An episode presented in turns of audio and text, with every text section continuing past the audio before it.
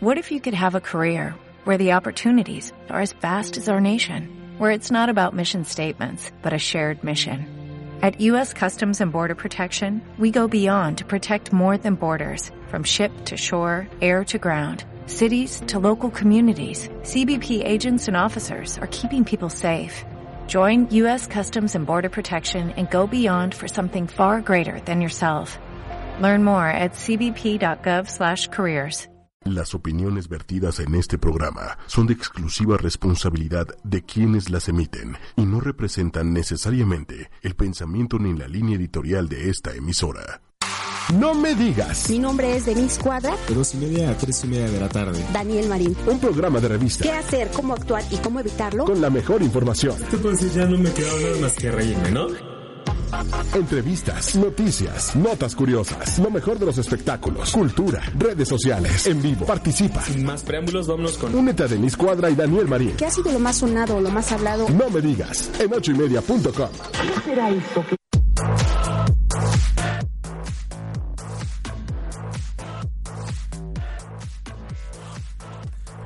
¿Cómo están? Muy buenas tardes.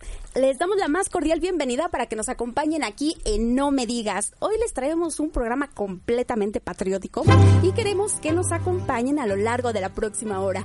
Les recuerdo que estamos transmitiendo completamente en vivo a través de la Ciudad de México a través de la señal de 8 y media.com. Mi nombre es Denis Cuadra. ¿Qué onda amigos? Bienvenidos una vez más aquí a su programa No Me Digas a través de la señal de 8media.com y hoy vamos a tener una... ¿Qué se puede decir? Un sábado de festejo para Un sábado de festejo porque además tenemos dos festejos. ¿Dos festejos? Por una ah, parte... sí es cierto. No, no me acordaba. Por una parte, hoy es el día del locutor. Un abrazo y una gran felicitación a todos los locutores de este México querido. Y aparte de él, Muchísimas felicidades, les mandamos un fuerte abrazo y esperemos que disfruten este gran día porque además nos hace nuestro día. Y también, por otra parte, vamos a hablar acerca de la independencia de nuestro país porque el lunes estaremos cumpliendo 209 años del inicio de la lucha de este movimiento. Además, además tendremos aquí en cabina una entrevista con una persona Además tenemos, además tendremos en entrevista a una persona que, ¿qué creen? Se fue a platicar con nada más y nada menos que doña Josefa Ortiz de Domínguez. Ustedes dirán, ¿cómo es eso posible? Bueno, pues para que vean que aquí todo lo hacemos posible. Quédense con nosotros y más adelante descubrirán cómo fue que lo hicimos. Y en el top Y en el top 5 tenemos las comidas típicas mexicanas. Aparte en Pets Love tenemos el cuidado de los hámster. ¿Quién no ha tenido un hámster desde chiquito o como una mascota para iniciar en este, ¿cómo se puede decir? En este mundo de los animalitos. ¿no? Bueno, y ahora sí, comenzamos.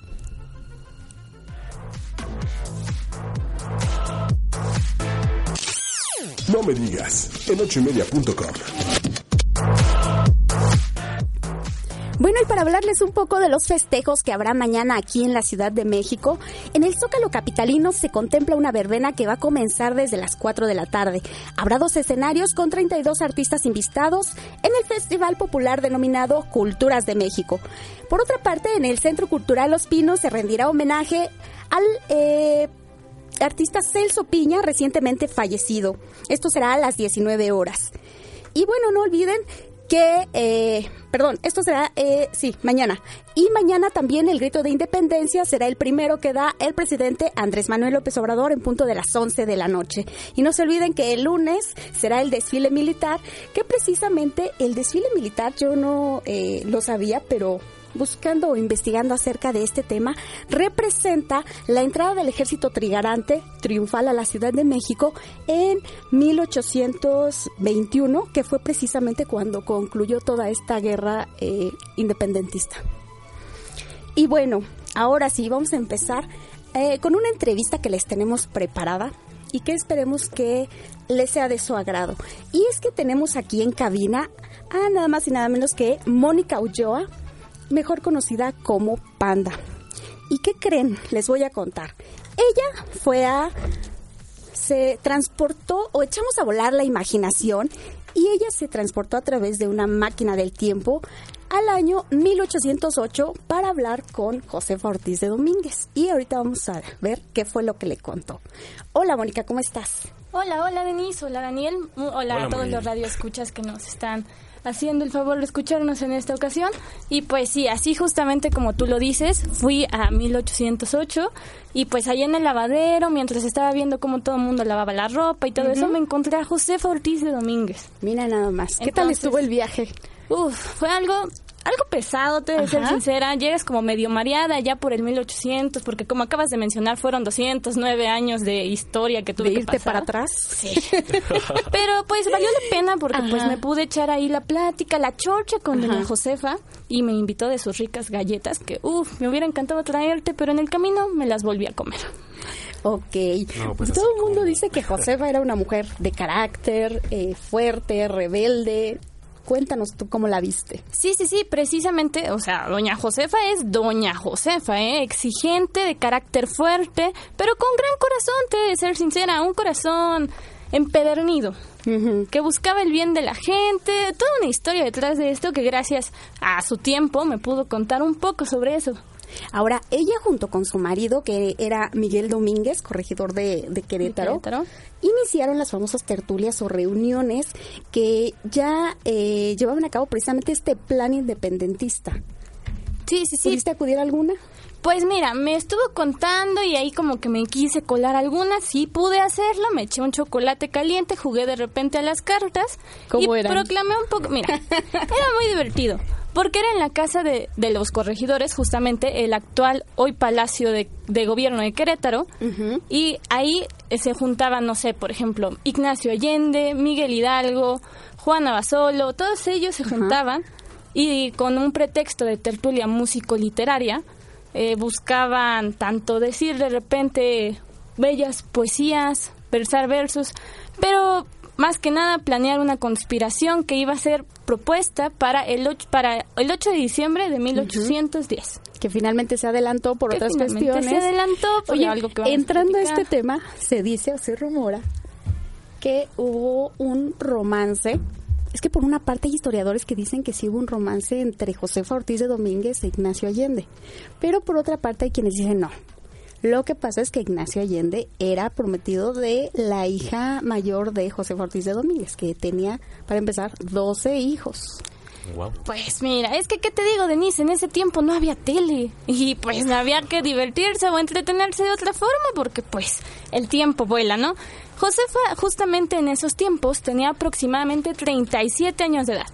Imagínate, Denise, y Daniel, por cierto, una mulata chula, bella, de raíces de fuego casi casi que a sus 37 años conoce a un comandante del escuadrón de dragones de San Miguel, de San Miguel el Grande, en ese momento, hoy conocido como San Miguel Allende.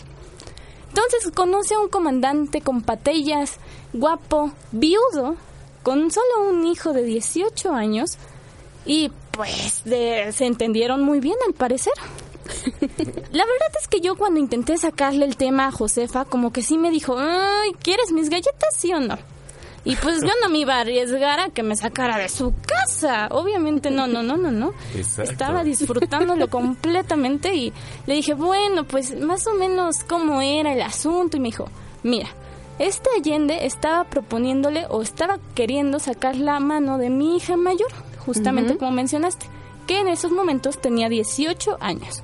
Entonces, era como un pretexto de que fuera a mi casa cada rato, tanto para ir por mi hija mayor, que estaba buscando su mano, como por las conspiraciones que en ese momento ya estaban como que en planificación o estrategia de cada 15, 8 días se reunían para hacer lo de las tertulias que te estaba comentando anteriormente. Pero dicen las malas lenguas, y eso ya no puedo sacárselo a Josefa porque te digo, me- no quería que me corriera. Imagínate llegar e incomodar. Entonces, pues dicen las malas lenguas, los rumores, ahí en el lavadero como que comentaban de no, pero pues por más que iba por la hija, se quedaba con Josefita. Y pues le veían como que los cuernos de venado allá a Mike Domínguez. Para recalcar, este José Ortiz de Domínguez, mejor conocida como la corregidora, fue un personaje clave para la independencia Así de México. Esto por si la, la Sí, sí. chaviza no lo sabe. La del Eh, chonguito, la de las monografías, esa. Exacto. Eh, gracias a ella se supo que la conspiración independentista había sido descubierta y debido a esto pudo adelantarse el inicio de un movimiento que se liberó a México del yugo español. Sí, A ver, en ese sentido hay una leyenda que tiene que ver. Y que, bueno, no es leyenda, es un, eh, una anécdota, ¿no? Anécdota, Llamada Los sí, Taconazos. el taconazo, la leyenda o el mito del taconazo, que realmente yo digo que no fue leyenda, pero pues mira, así estuvo el asunto. Les estaba comentando que en diciembre de 1810 ya se tenía planeado, bueno, unos mencionan que fue en octubre, cuando yo le dije a Josefa, dice, pues es que estaba complicado porque yo decía que en octubre, otros decían que en diciembre, y pues terminó en septiembre, ¿verdad? Entonces, se estaba planeando para diciembre de 1810 y justamente este le llega un requerimiento al corregidor Miguel Domínguez diciendo que encarcelara a todos los que estaban conspirando contra la corona, que en la corona hay que recordar que estaba Pepe Botella, el que se le pasaban los alcoholes de vez en cuando y era hermano de Napoleón, porque estaba invadiendo, o sea, sí, eh, porque se estaba invadiendo por Francia en 1808, bla, bla. El chiste es de que todo esto se dio por un rey ilegítimo. Toda la conspiración se dio porque tenemos que hacerle caso a un rey ilegítimo. Ah, pues verás. Le llegó el requerimiento a Miguel Domínguez de que encarcelara a todos los conspiradores y en ese requerimiento estaba el nombre de su esposa, Josefa Ortiz. Entonces él le dijo que iba a ir por los demás y la encerró ahí en su cuarto, que es en donde está el Palacio de Gobierno de Querétaro. Pero pues obviamente Josefa dijo que espérate, ¿qué? y pues encerrada en su cuarto, su única solución fue empezar a pisar, a, a pegarle al piso de duela que tenía en ese entonces. Y abajo de, de su casa se encontraba la prisión de Querétaro, donde estaba el alcaide, y justamente así, alcaide, que es el que cuidaba a los presos, Ignacio Pérez. Entonces, entre tanto zapateo, pues Ignacio Pérez yo creo que dijo, ay caray, este, ya se están peleando aquí arriba. Pero no, de tanto zapateo fue a ver qué estaba pasando en la casa y Josefa le dice, oh, alcaide, que no sé qué, vaya con el comandante Allende y dígale que ya nos descubrieron. Aquí está la palabra clave, Ajá. porque justamente Josefa pidió que le avisaran a Allende que ya le habían descubierto y pues va corriendo como si fuera la última voluntad de Pérez, ir a avisarle, Ajá. va a buscar a Allende y en eso nada más encontraba al dama diciéndole que Allende fue con Hidalgo. Entonces van ya todo el mundo hacia allá y le dice, es que ya nos descubrieron, que no sé qué, que no sé qué tanto. Pero lo del amorío, justamente que mencionan, es donde ya no se sabe si estaban hablando de ya nos descubrieron del amorío o ya nos descubrieron de la conspiración. Y pues por todo eso, Fue un juego de palabras. fue un juego de palabras, un juego de situaciones, yo diría mejor. Porque el ya nos descubrieron, pues, Ajá.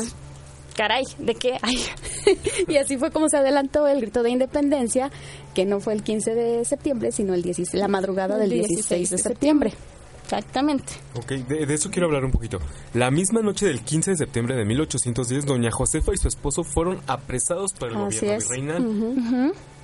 Ah, pues mira, como fueron apresados en ese momento, mm, este Miguel Hidalgo, en la madrugada del 16 de septiembre, sale y justamente como anteriormente eh, la corona había subido los impuestos o el tributo indígena, de que antes pagaban un peso y ahora tenían que pagar cinco pesos, pero pues en esos tiempos era algo imposible. Que bueno, no es como que siga subiendo, ¿verdad? Los impuestos y todo eso. Pero le subían los impuestos a los indígenas y el castigo cuando no pagaban era que les dieran latigazos, según proporcional a su cuerpo. A todo esto, eh, Miguel Hidalgo odiaba eso, entonces él como si tenía dinero, era un criollo con dinero, empezaba a pagar los impuestos de los indígenas de su como jurisdicción para justamente evitar que fueran este lastimados o torturados, tortura- eh, torturados, ajá. y pues por ello, cuando él dio el grito, se vio esa unión del pueblo de, ok, pues Miguel Hidalgo nos apoyó a nosotros pagando nuestros tributos, entonces vamos a apoyarlo a él en esta lucha de independencia. Así es. Además de que en ese momento el ser sacerdote como que imponía mucho en la sociedad, entonces por eso muchos le guardaban respeto. Respeto. Exactamente, Miguel Hidalgo era uno de los teólogos más importantes de la Nueva España en esos momentos y él justamente empezaba a estudiar como que justificar la idea de poder conspirar. O sea, él como tal no fue como vamos a armar una rebelión ahorita mismo porque porque quiero, ¿no? No, él buscó justamente política y filosóficamente justificar esa forma de conspiración por medio de varios, mm, ¿cómo se diría? Varios filósofos que decían, ok, si tenemos un mal gobierno podemos atacar justificadamente. Además de que algo que pasaba en la historia, como para entenderla un poquito más, es que eh, Na- eh, Napoleón Bonaparte hizo que Fernando VII le entregara la corona para dársela a su hermano José Bonaparte, José Bonaparte y que él se convirtiera en 1808. rey de España. Justamente. Algo que les molestaba a los No, y que como tal era algo ilegítimo porque el, las propiedades, que son las de las bienes de realengo, son los que se transmiten por la corona. O sea, que se transmiten y tienen que ser íntegros. Pero ahí hubo un problema que hizo que se entregara el territorio de Luisiana a los franceses y justamente de ahí Napoleón empieza a invadir España y queda Pepe Botella, como lo acabas de mencionar, en 1808. Y pues todo el mundo está como, ¿por qué le tenemos que hacer caso a un rey que es ilegítimo, que no es el verdadero rey? Y pues empiezan las conspiraciones. De hecho, antes de la de Querétaro, en 1809 estuvo la conspiración de Valladolid, que fue en lo que hoy es Morelia, que fue tristemente descubierta y dio pie a la de Querétaro. Todo se armó ahí. Y ya nada más para terminar, mi querida pandita, ¿quién es Magdalena Ortiz? Uy, te dije que a ti te... Un tema espinoso. No, un tema espinoso, más para Josefa, porque justamente cuando le dije, bueno, ¿y usted ubica a alguien llamada Magdalena Ortiz? Tienen sus apellidos y los dedos, o sea, es Magdalena Domínguez Ortiz, hija de, según esto, Miguel Domínguez y Josefa Ortiz. Pero todo esto se dio porque en 1840 se planeaba dar una pensión a los hijos de los, de los que ayudaron a la conspiración. Entonces, una monja llamada Magdalena Domínguez Ortiz dijo, ok, yo, yo pido ser, o sea, yo pido mi pensión, pero yo no soy hija de Miguel Domínguez y de Josefa Ortiz. Soy hija de Ignacio Allende y Josefa Ortiz. Entonces, justamente eso nos da como que el pie a cuando esta Josefa Ortiz dijo, ya nos descubrieron, y mandó a que le dijeran justamente solo a Ignacio Allende, pues ya los descubrieron de qué. Porque si hacemos cuentas hacia atrás, Magdalena Domínguez Ortiz nació en marzo de 1811. Entonces, para la fecha de la independencia, este, nuestra querida Josefa Ortiz ya había estado en Barcelona por tres meses de embarazo. Entonces, jejeje, pero es que Denise, imagínate, yo se lo platico así a Josefa y me saca de su casa. Me dice, no, no, no, no, no, este, ya me voy, se me están quemando los frijoles, con permiso. Entonces, como que le intenté manejar la sopa tibiamente y ya. Ay, o haría más o menos lo que actualmente está haciendo Verónica Castro, ¿no? Ya simplemente no. Exacto. Si no me acuerdo, no pasó. Ay, Ah, aplicó esa entonces. Aplicó exacto, esa. la de Talia dijo, no, si no me acuerdo, no No pasó, pasó. hasta bailó. Bueno, Panda, para todos aquellos que te quieran seguir, ¿en dónde te encuentran? ¿En qué redes sociales? Pues mira, está muy fácil, eh, es algo simple. En Facebook estoy como pandaulloa.loc, así como locutora LOC. Y en Instagram me pueden encontrar como arroba pandaulloa. Lo que gusten, ahí está su servidora y pues... De hecho, no sé si sea posible, le quiero agradecer al maestro José Manuel Villalpando César, que nos ayudó a acomodar ahí los sucesos en esta máquina del tiempo y nos ayudó como a ir de acuerdo a la ocasión, con el vestimento correcto, porque imagínate, yo voy así con Así, mi tarjeta, ¿no? con Pues, mi se escandaliza playera más. de metálica y me saca. ¿Qué tuviste que conocer de aquellos tiempos? Pues mira, más que nada la- la- justamente el yugo, la forma de gobierno de aquellos tiempos, la forma de vestimenta de aquellos tiempos, hasta la forma de hablar es muy Hasta la diferente. forma de hablar. Pero es un, un gran viaje en el tiempo que me di y que les recomiendo a ustedes darse. No cuesta nada. Para conocer un poco más de la historia Exacto. de nuestro país o de cualquier parte del mundo. Así es que ya saben, chicos, sigan a Panda en las redes sociales, que es Panda. pandaulloa.loc o arroba pandaulloa. Ahí estamos, lo que gusten. Bueno, pues ahí la tienen y todo esto acerca de José Ortiz de Domínguez y bueno, como dirían por ahí, la mejor opinión es la de ustedes. Hay algunos opi- algunos historiadores que opinan unas Ese es justamente Una lo situación. divertido de la Ajá. historia. Yo consideraría Algunos que otros eso es lo divertido. Que hay 20 historias diferentes y Exacto. todas son negadas, todas son admitidas. Es lo Ya- que ya usted no considere qué como Exacto. escucha. Yo encontré una historiadora que precisamente decía, es que Josefa Ortiz de Domínguez tenía una integridad intachable que era imposible que ella pudiera, pudiera tener este tipo de romance. Pero bueno, pues es lo que le tenemos hasta el momento. Estás escuchando Top 5, lo más viral. Top 5 con Daniel Marín. No me digas. Bien amigos, regresamos aquí al top 5 de comidas típicas mexicanas. Ahorita que son estas fechas como que ya la familia se junta para hacer el pozolito, que el mole, que las tostadas, etcétera, etcétera. Pues bien, como bien sabemos, la comida mexicana es lo mejor de lo mejor. Asistes en otro país de visita, extrañarás, extrañarás la comida mexicana. Aunque muchos tienen la idea de que la comida mexicana tiene que ser muy picante. No es verdad. Así es. Y aquí veremos qué, es, qué está aquí en el top 5 de comida mexicana. ¿A ti qué, en tu casa qué normalmente qué celebran? De no, bueno, ¿qué es lo que ¿Qué es lo que se hace el hacer? 15 de septiembre? Pues fíjate, en mi casa hacen pozole por lo regular. Pozole es algo que no falta porque nos gusta a todos. También hacen tostadas de tinga de pollo, Ajá. mm, elotes a veces. Ay, van a decir que somos muy dragones. Ya, ya, ya merita la fecha. Ese es el aperitivo de el Exacto. ¿Y contigo qué hacen panda, por ejemplo? Pues no sé, yo el típico pozole de mi mamá, que uff, ahí cuando gusten, se Ah. los recomiendo. Las quesadillas fritas, los chiles en nogada. Las quesadillas. Ay, las sí. quesadillas, la- las, las garnachas como que ya es algo de México, ¿no? Ya, Como que si no hay grasa no se siente. exacto, aunque ya después el cuerpo lo resienta, pero bueno. Contigo, Dani, ¿qué hacen? Pues conmigo es igual que el pozole, que las tostadas de tinga, de pata, es lo que más común, lo que más le gusta a mi familia. El chile en nogada, aunque yo he admi- de admitir que a mí no me gusta tanto el picante. No sé si porque no me acostumbraron de chiquito a comer, así que las rajas, que el chile en nogada, todo eso no me gusta. Pero, o sea, en salsa sí me Ajá. gusta mucho. Aunque esté picoso, sí me lo como. Y el chile no, porque tengo la idea de que me va a picar bastante, o sea, O sea, ¿no te gusta el chile en nogada porque crees que te va a picar bastante? exacto, ni las rajas con crema, ni nada de eso. Uy, no sabes de qué te has perdido. Ya, ya ni me digas. ¿eh? Pues bien, en número 5 tenemos la cochinita pibil. Uno de los principales destinos es la península de Yucatán. Su estilo de cocción se originó desde la época de los mayas. Según la tradición, la cochinita pibil consiste en, en envolver en hojas de plátano la carne de cerdo adobada con achiote. Este fruto utilizado hace siglos en América Central y del Sur, cuyo tono rojizo lo hace ideal para diversos usos, incluyendo el gastronómico. En número 4 tenemos chiles en hogada. Esto sí es como que ya muy famosísimo y muy de época para septiembre, que en todos los restaurantes o fonditas son donde los estábamos viendo ahí.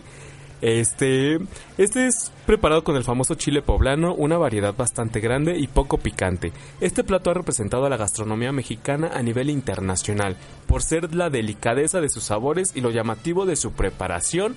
En número 3 tenemos las enchiladas. ¿Quién no ha disfrutado de las Sí, ¿A enchiladas? quién no le gustan las enchiladas? Exacto. Verdes rojas de mole, o sea, enchiladas. Qué rico. Las enchiladas son las enchiladas. Eh, bueno, en cualquier país del mundo donde haya un restaurante mexicano se preparan las enchiladas. Así que todos estamos familiarizados con su presentación e ingredientes, pero su exquisito sabor original solo lo encontramos a lo largo de México. Así es. Como que ya cada quien tiene como que su receta, ¿no? Hasta en la familia, como que ponle esto, ponle aquello, y, o sea, ya La ay. receta secreta que empiezas a babear así como... Exacto. en número dos tenemos este famosísimo eh, platillo típico que es el mole. ¿Quién no lo ha probado o a quién no le gusta el mole? Ay, a mí me encanta. Uf, sí, yo, yo tengo una anécdota de ir a Puebla y un mole. Ay, qué rico. Ay, es, es que el mole poblano A ver, ajá. es lo mejor. Igual yo creo que en mi familia igual como que es lo que más se disfruta como que el mole. ¿Qué quieren de comer? Ah, mole, mole, Ajá. mole. Con a mí me encanta el, pollo. exacto, el mole con arroz. Y, y el pollito, ¿no? La pierna Ándale. o el muslo, ay, qué rico. Así como que huesear el mole. Ay, qué rico. Ya, ya se me está haciendo agua la boca. Es una de las prepa- eh, preparaciones más exóticas de México y se caracteriza, se caracteriza por contar con diversos tipos de chile, eh, Ajá. especies aromáticas bastante fuertes y semillas entre sus ingredientes, que son molidos en metates o molcajetes. Creo que eso es lo más típico, ¿no? En los metates ahí, en los pueblitos luego veo a las señoras que hasta luego Sí. están hincadas y ahí Sí, están moliendo. moliendo. La tradición, la tradición. Exacto, que nunca se pierde esa bonita tradición, ¿no? Ya de ese que preparado, ya como que ese ya no sabe tan rico como el tradicional mole, ¿no? El mole poblano de Puebla, válgame la redundancia, es uno de los moles más reconocidos a nivel nacional e internacional, ya que además de los ingredientes básicos, tradicionalmente se ha preparado con otro muy particular, el cacao amargo. eh, otro es del estado, otro estado que sobresale por su diversidad en la preparación de moles es Oaxaca, que según se rumora tiene una receta diferente por ciudad o por región. Y vámonos con el número uno, que este es el famosísimo pozole. También hay de distintos sabores. Este, ay, el de... Y maneras de preparar. Exacto. No, el de carne de puerco, que ese es mi, mi perdición. Encanta. Me encanta. Más que el de pollo sí me encanta. No, no sé a qué se Es que hay algunos que le ponen, bueno, a mí me ha sorprendido porque hay algunos que le ponen chicharrón, aguacate, o sea, muchísimo más de lo que lleva, por ejemplo, el pues el tradicional, se puede decir, ¿no? Este rojo del que tú estás hablando. Exacto. O sea, sí te casas con... Ay, qué rico pozole. si nos remontamos en la historia, pues eso tiene tradición desde los aztecas. Entonces, Exacto. Ya que lleva uno de los ingredientes más ricos, ¿no? Está contundente porque se considera sopa porque es con caldo, obviamente. Este, cuyo ingrediente base es el maíz y según la región se agrega el tipo de carne y de, ingre- y de ingredientes complementarios. Puede ser disfrutado a lo largo de todo el territorio. El pozole consiste en la cocción del cacahuacintle, que ese es el elote de grano Ajá. grande, se puede decir, y que sabe muy rico así también con mayonesa y chilitos de elote. Mm. Este, ¿Qué más? Em, un tipo de maíz de grano grande que para este plato debe ser cocido en dos fases diferentes durante varias horas. Y sí que se tarda porque lo he visto con mi familia, cómo Sí. está ahí. Y ya mejor nos dicen, ay, no tengo flojera, mejor cómprate del precocido porque del otro, ya cuando está, creo que tiene que estar floreado el maíz. ¿no? Sí, no, no, ahí en su casa es toda una tradición Tiene su lo chiste. del maíz. O sea, es como dos días antes empezar a limpiar el maíz y empezar. Ujú. Es como, no, ya, ayuda. ¿Cómo- ¿Cómo le dicen? De- a descabezarlo, ¿no? Sí, empezar. No, pero que qué rico, que no se pierda esta bonita tradición de, de la comida típica mexicana, porque neta que cuando estás en otro país, bueno, en otra, sí, en otro país prácticamente, no disfrutas la misma comida, ¿no? No, de hecho muchos lo extrañan y hay muchos extranjeros a los que les gusta la comida mexicana. Sí, de hecho. Bueno, no sé si por los sabores, el sazón que tengan, pero Yo creo que es todo, hasta los colores, ¿no? Que son algo realmente vistoso. que- sí, pues ya ves, el chile en ya tiene, tiene los colores de la bandera de México, rojo, es, que es verde, blanco y rojo. Ajá. Y es que además no es comida completamente seca. O No, sea, o sea, sí puedes encontrar caldos, Está pues, jugosa. Exacto. Ya aquí en cabina ya, ya estamos aquí con un Sí, antojo. ya. Alguien tráiganos un mole, por favor. O un pozolito Un de pozole. Ay, qué rico. o un elote, por lo O un menos. elote, exacto, que sabe cacahuacintle, si no, no traiga nada. Ah, no es cierto. O, o también en los estados, luego están, bueno, mi familia que es de Toluca, del Estado de México, ahí ahorita las milpas están verde, con sus elotes que también se ven muy bonitos. A mí me gusta el que elote que es morado, creo, o azul, sabe muy rico y es muy distinto a los elotes que venden en las verdulerías. No sé a qué se deba esto. Pero está muy, muy rico. Ahorita aprovechen para salir a este puentecito. Vayan a dar una vuelta aquí. Si no quieren ir al desfile, porque la ciudad va a estar atascada en el desfile, muchos aprovechan el puente para salir. Pueden irse a algún lado, a algún A estado. un pueblo Ah, mágico, algo cercano, sí, ¿no? El chiste es salir, conocer y disfrutar. Y conozcan su México, querido.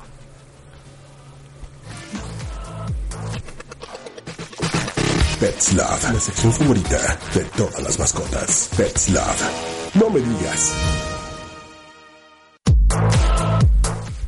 Pues bien amigos, regresamos aquí a la sección favorita que es Pets Love, ya que ya muchos los extrañaban y muchos en las redes sociales me lo habían preguntado. Hoy vamos a hablar de estos animalitos que son los hámster. Panda Den, ¿ustedes han tenido algún hámster en su vida? No, yo, yo No, quería yo no. uno, pero mi mamá decía, es que lo vas a terminar a- mareando, no sé. Pensaba que iba a salir volando, de que era muy hiperactiva. Que qué bárbara, Panda, qué ¿Qué bárbara. digo? Era algo esponjoso que necesitaba en mi vida y no me dieron. Algo esponjoso. Qué- qué No, yo tampoco porque eh, fíjate que yo no tengo como mucho tiempo para ponerle atención o cuidado a una mascota. Ajá. Entonces siento que se quedaría como encerrado, que se estresaría y así. Y pues no, sí me llama la atención. o Me gusta verlo cuando alguien más lo tiene de mascota. Pues de pero hecho no. es algo bonito. porque Son como no, muy no tiernos, necesita ¿no? tanto tiempo, tanta dedicación porque lo pones en su jaulita, en esta que tiene la rueda. Hasta se ve bonito cómo va girando, De ¿no? hecho, justamente dices la palabra hámster y me acuerdo ahí de la película donde hay un perrito que es superhéroe. Ay, entonces, no sé si se acuerdan que su personaje secundario es un hámster. Entonces, como... Sí, este, igual también, este, pues lamentablemente se reproducen mucho. Yo tengo una anécdota igual. Yo tenía hámster de los rusos que son chiquititos, están muy bonitos. Pues yo no sabía que me habían regalado la parejita. Ya hasta los tres meses, pues ya había todo mi raterío ahí, ¿no? Dije, qué bárbaro, ¿qué hago con tanto hámster? Pues a mí me voy buscando en las veterinarias o regalándolo a mis amigos porque, pues lamentablemente, pues muchos los maltratan igual a los hámster o los dejan así al olvido. Porque igual los hámster tienen que tener su acerrín o periodiquito para que estén ahí. Pues bien, un, hámster es una buena opción para una primera mascota. Estos pequeños animales necesitan relativamente pocos cuidados y atención. Basta con colocar una buena jaula, vigilar que su alimentación sea balanceada y que haga ejercicio. Eh, aquí te voy a dar una guía de todo lo que necesitas saber para el cuidado de tu amigo roedor. La vivienda. Una jaula adecuada es esencial. Debe tener buena ventilación para evitar problemas de salud relacionados a la humedad. Ya que bien mencionaba, como muchos le ponen este, el acerrín, pues está humedeciendo porque luego tiran de su agüita de su bebedero, luego no funciona bien y se va escurriendo el agua. O de su misma orina, pues va recolectando todo ese exacto. Eh, hay tres tipos de jaulas, tipo acuario, de plástico y de metal. Las primeras son la mejor opción porque son más seguras y te permiten ver lo que está haciendo tu mascota en su momento. Este tipo de casas evitan que el sustrato, el material que se ubica en el fondo de la jaula, se disperse por la habitación. Las jaulas de plástico o metal pueden tener mejor ventilación, pero si además el hámster tiene eh, tienes un gato o un perro, los espacios entre las barreras pueden poner en riesgo a tu roedor. Y esto a mí sí me pasó. Eh, Yo tenía un gato Ajá. Ay, y pues salí de vacaciones, ¿no? Pero obviamente a mis hamsters los dejé todo, pero yo ya no lo tenía en jaula, ya los tenía en una en una pecera grande. Para porque pues ya eran muchos, porque se me reproducieron, yo ya no sabía qué hacer. Ya se regresé de vacaciones y cuando voy llegando digo, ah, pues voy a ver a mis hamsters a ver si están bien. Pues ya cuando veo ya no hay ningún hámster y digo, ¿qué pasó aquí? Ay. Pues mi gato se los había comido. ¿Cómo se ¿Le pasó? ¿Cómo se pasó el desgraciado? ¿Quién sabe? Pero pues ya, ya se había echado su festín de hámster. La- O sea, obviamente cuando salimos al gato le dejamos su casa afuera. eh, toda la comida necesaria, las ventanas cerradas. Pues en una de esas se me olvidó cerrar la ventana de mi cuarto y pues por ahí fue donde se pasó. Y pues adiós hámster. Ya no hubo familia. Ya no hubo familia. Exacto, ya no hubo familia hamsterina. Oh, Así que ya saben, si tienen gatos mejor pónganlos en una jaula y que esté arriba porque si no van a pasar esta triste historia como yo. Y luego más si saben que son una tentación para los gatos. Es que yo creo que le causa curiosidad ese movimiento. O también yo tengo la idea de ponerlos en una en una esfera de cristal. Se ven bonitos ahí como van robando. Eso se ve padre. La alimentación debe ser balanceada al igual que el resto de sus mascotas. Necesitan comer semillas, hojas, frutos vegetales y proteínas. Em, ¿Qué más? Dependiendo del tamaño del animal, comerán alrededor de 7 gramos de comida al día. Las frutas y vegetales frescos son muy recomendables para mantener a la mascota. Los mejores son bajos en azúcar y en agua. Otro tipo de alimento pueden resultar perjudiciales para la salud de tu mascota. Se puede evitar a toda costa las papas, berenjenas, frutos cítricos, ajos, cebollas y aguacate. Tampoco les deben de dar chocolate porque estos muchos lo cometen y le dan hasta los animales, eh, a los perros o gatos igual les avientan el chocolate. Justo eso te iba a preguntar si el chocolate era malo porque yo tenía que entendido que era para los perros, pero para los hamsters ya cometiste Ya, ya, con eso no. No, no, Ah, no, no eso no lo vayan a hacer. O frituras, porque muchos también les, luego les dan la papa fritada. Pues ah, se va a ver bonito, ¿no? Le voy a dar la papa. ¿Y cuál? En la limpieza, los hámsters son por naturales animales bastante saciados. Suelen limpiarse el cuerpo constantemente, pero no es recomendable bañarlos. La razón, em, la razón, bueno, se le explicó un veterinario, es porque un resfriado puede ser mortal, mortal entre los roedores. También puede correr riesgo de ahogarse si se lo meten a una bañera. O sea, yo les recomiendo que mojen un trapito con agua tibia, obviamente, no al grado que esté escurriendo, y nada más los limpien, porque como bien mencionaba, los hámsters solitos están ahí con sus manitas limpiándose, sus patitas, perdón.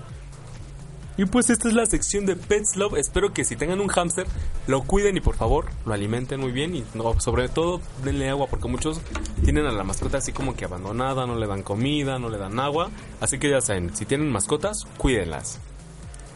Así es.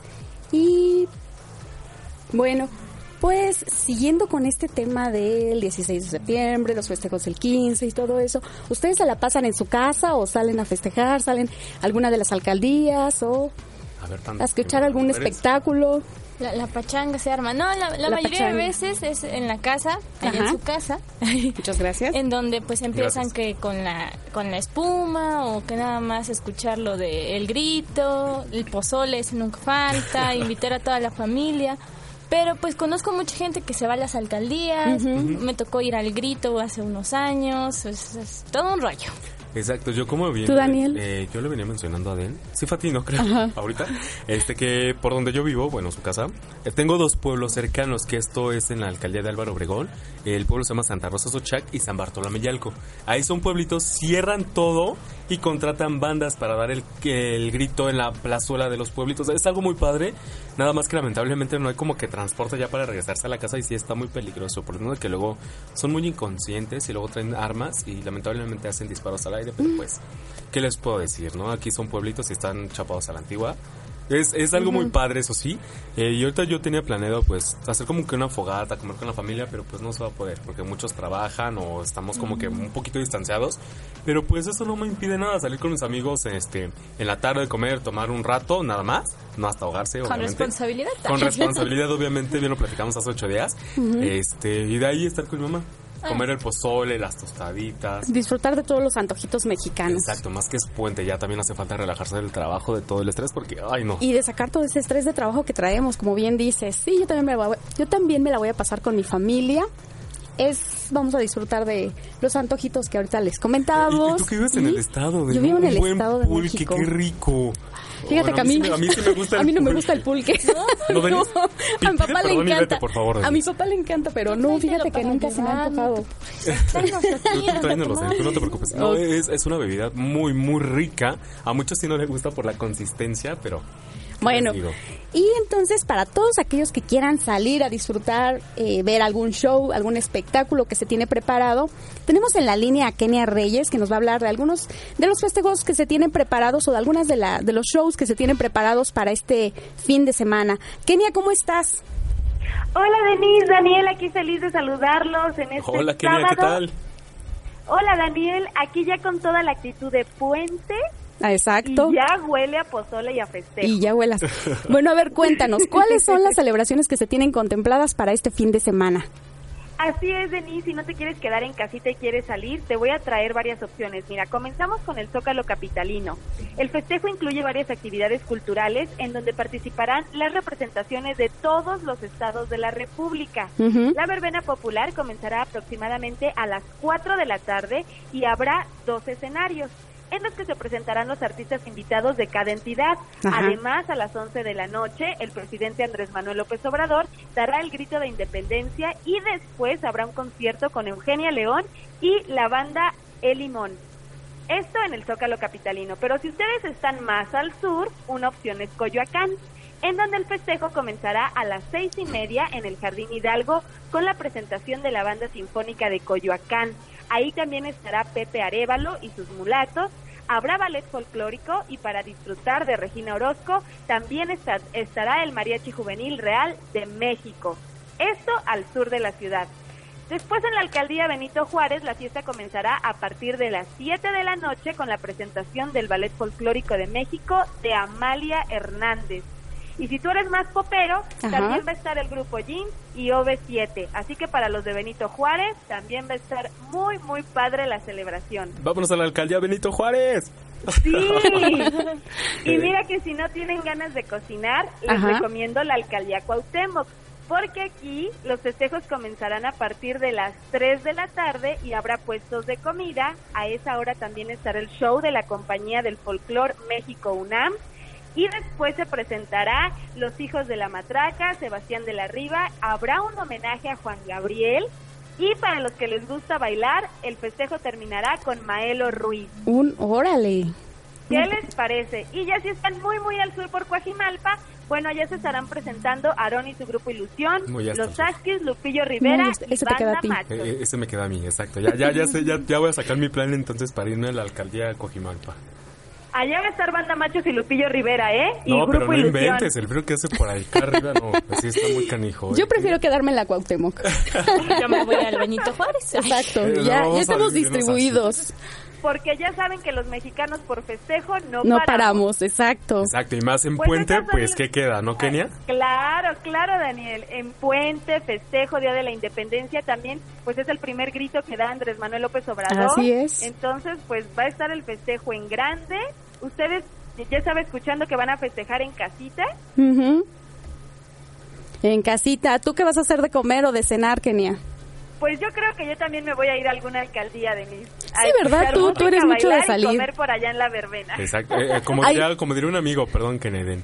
Vamos a pedir algo típico mexicano, unas hamburguesas. Le digo, ¿qué? Ay, No, no, no, nunca falta algún graciosito, ¿no? exacto. Ay, nos cuentas cómo te fue, Kenia.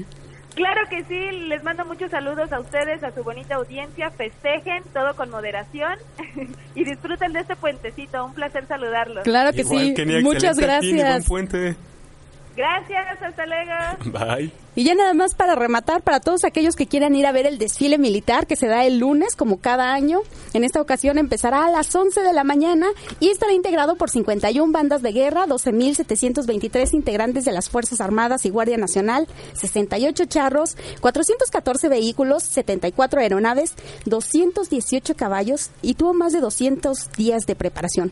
Pero además hay algo destacable, no sé si a ustedes les guste ver los espectáculos aéreos. Sí. Sí, no, es, es tradición. Yo recuerdo que desde Sí. chiquita era subirse al azote y decir, wow, está súper grande. Digo, ahorita ya es como subir con los primitos más chiquitos, pero sí. No, pues yo, yo no puedo subir a la azotea porque a mí me tapa el cerro, ¿no ve? Uh. Pero tienes una gran vista de un Tengo una gran vista y ahí sí tengo aire, aire puro. Bueno, pues ahí le va los de- lo destacable de esta ocasión. Es que por primera vez dos mujeres volarán el cielo de la Ciudad de México en este desfile. Una será la piloto aviador del Escuadrón Aéreo 401, Karen Vanessa Velázquez Ruiz, quien estará a cargo de uno de los cuatro aviones supersónicos F-5, convirtiéndose en la primera mujer de la Fuerza Aérea Mexicana en pilotear un F-5 Tigre, que es el avión líder. Y por otra parte estará su compañera, la piloto Miriam Martínez Magaña, quien comandará un Texan T6C que se utiliza para entrenamiento, para entrenamiento, siendo así la, la primera mujer comandante de nave en un desfile militar. Bueno, pues hasta ahí con toda la información. Ya tienen Padre. todo tipo de espectáculos que quieran ver y si quieren ir al desfile, también ahí está toda la información. Y qué padre, Qué padre, una mujer dos, dos, en dos, Sí. dos. Pues yo, yo lo que disfrutaba del desfile yo creo que eran los, los charros y las adelitas, como iban montados en el caballo. Es lo que más me gustaba. O cuando pasaban con los halcones o águilas, no recuerdo qué era, sean muy, muy padres. Así es. Nada más que el gentío que hay que no Ay, sí, bastante. Tienen que llegar muy temprano, ¿no? Exacto. Y yo los invito a que, por favor, no tiren pirotecnia, porque pues esto lamentablemente le hace daño a los- a los animalitos y contaminan mucho el medio ambiente. Pues no nada más a los animalitos, yo creo que también a todos nosotros. Finalmente, como la otra vez decíamos, era contaminar pues nuestra propia casa. Exacto. Bueno, y hasta ahí con la información. Y bien como... En Escuadra y Daniel Marín. No me digas. La entrevista en No me digas.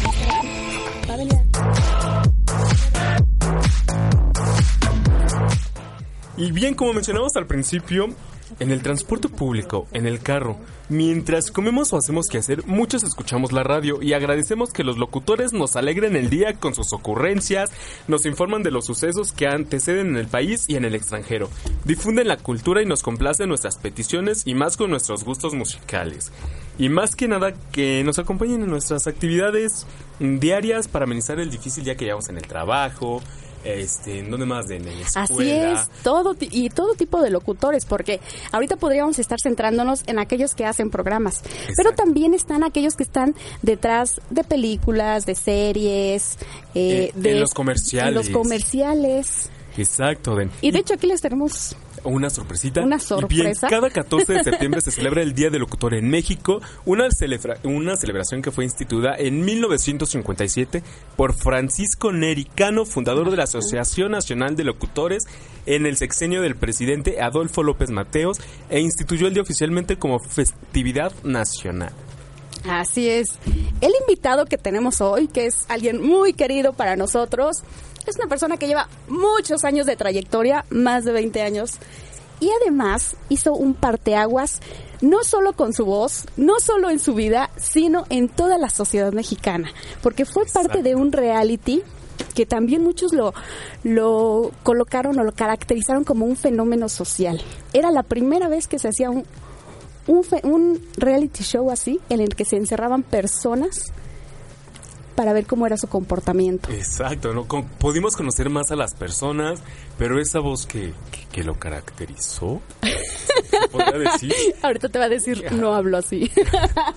Bueno, pues eh, en, en esa, esa voz que hacía, sí hablaba así. Ahorita lo van a escuchar y van a saber de quién hablaba. Exacto. ¿A quién tenemos con nosotros?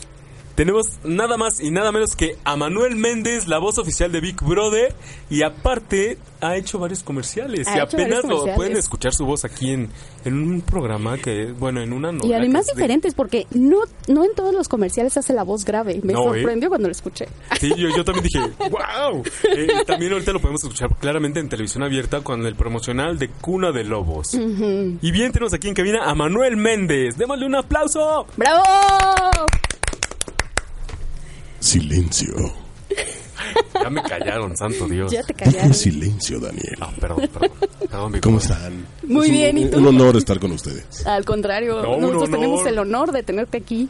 Porque para esto es nuestro maestro, nuestro mentor, nuestro productor, nuestro todo que nos, que gracias a él, pues, El que nos asesora, el que nos regaña, el que nos dice, así no se hacen las cosas. y El que repíteme. trae la botella de tequila. que trae la botella de tequila. El, el mezcal con la sal de gusano. No, no es cierto, no se crean. Muy bien, ¿y tú? Bien, muy bien. Muchas gracias por la invitación. Nosotros lo vemos aquí cada sábado, pero ustedes no, y así es que van a conocer un poco más de quién estuvo a lo largo de, bueno, no solo de Big Brother, sino de todos estos comerciales como Corona, Gillette, Jumex. Ay, ya estoy diciendo marcas. No, no, Nada. no, no pasa nada, ya. Es lo que vamos a hablar. Manuel Méndez, licenciado en Ciencias de la Comunicación en la UNAM, tiene una maestría en radio y producción de TV en la Universidad Iberoamericana. Estuvo como productor y locutor institucional de radio, Pulsar FM 98.5 en Veracruz. Estuvo como locutor de cabina, Vibra Hits, locución en cabina en una estación de corte grupera en 10 ciudades del sur de Estados Unidos, grabado desde la Ciudad de México en español para público latino. Estuvo como productor de radio en Exa FM, Best FM, La Candente, La Mejor, Stereo Rey por MBS Radio. Estuvo como locutor de Big Brother México en Demol Televisa. Estuvo como colaborador en la producción del programa eh, Vas o No Vas. Fear Factor y Fear Factor VIP, El Bar Provoca, Mujeres Asesinas, entre muchos otros, y locutor de diversas marcas. Así es. Bueno, una de las dudas que a mí me surge es, Venga. ¿cómo te cambió la vida Big Brother? Híjole. Una ¿Tú te pregunta, estuviste encerrado con todos los participantes? una pregunta larga de contestar porque básicamente, básicamente me cambió la vida nada más. Ajá. ¿no? O sea, en todos los sentidos. En absolutamente todos los sentidos. Y mm, desde los lados más positivos hasta los lados más negativos. Literalmente ha tocado mi vida en, en ambas aristas, ¿no? Desde los más lindos hasta los hasta los más difíciles. A ver, una duda. O sea, ¿te llevó al éxito y al mismo tiempo viviste soledad, por así decirlo, que es lo que a algunos les llega a pasar? muchísima soledad eh, y de repente el fenómeno, sin que te des cuenta, ya te tiene hundido eh, pues en esa soledad y también en, en- en una carga de trabajo impresionante. El personaje como tal, o todas las funciones que hace, que no nada más es hablar, eh, la verdad es que sí te, te pide demasiado, ¿no? más bien te pide por completo. ¿Cómo llegas ahí? Solamente diré que mi jefe, cuando cuando me dijeron que fue el mismo día que hice el casting, ¿no? Ajá. que me dijeron, sí, tú te quedas, no tenía ni idea a qué, de qué, ni por cuánto tiempo. Pero ese día, eh, de entrada, cuando te ponen esos números, dices, ¿es en serio? Wow. Y te entrega ese número volteado en un papel y te dice, esto por, el- por venderle tu arma al diablo. Y no estaba jugando.